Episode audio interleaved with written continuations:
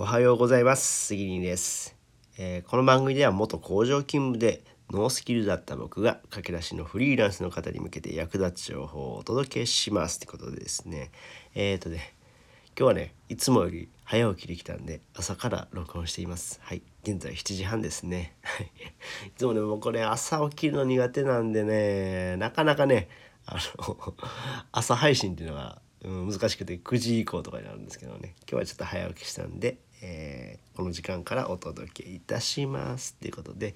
えー、今回はですね音声コンテンツのオンラインサロンに2つ入ってみたっていう話をします。はい、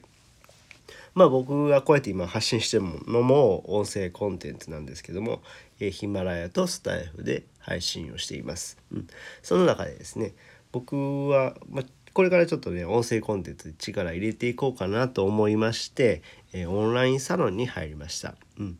一つはですねえプロネコさんが運営しているスタイフ攻略サロンですね。はい、え、こちらにね昨日入ってみました。うんでプロネコさんはねあのスタイフでめちゃくちゃ活躍されてる方で、まあ、かなり支持者も多いんですよね。でまあ初めてえ何日やったっけ？1ヶ月でフォロワー1,000人達成っていうこと、まあ、すごいなと思って僕全然そんないかないですからね。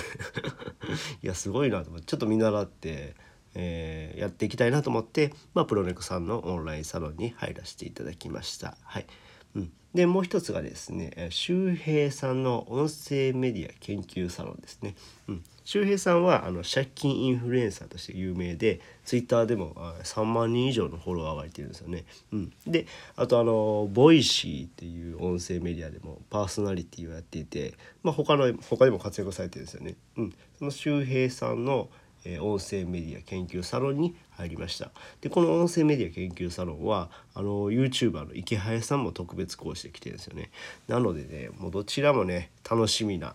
うんオンラインサロンだなというふうに思い、えー、入りました。まあこれからねちょっと僕もね伸ばしていこうと思ってるんで音声メディアを。うん、でちょっと今後の展開を期待していただけたらなっていうふうに思います。ってな感じで、えー、今日、えー、今日のこう 今日の話は、えー、音声メディアサロンに2つ入ってみたっていう話でした。はい、この話が役に立ったよって方はいいねボタンを押してもらえると嬉しいです。またチャンネル登録、フォローしてもらえると励みになります。最後までご視聴いただきありがとうございました。それではまた、バイバイ。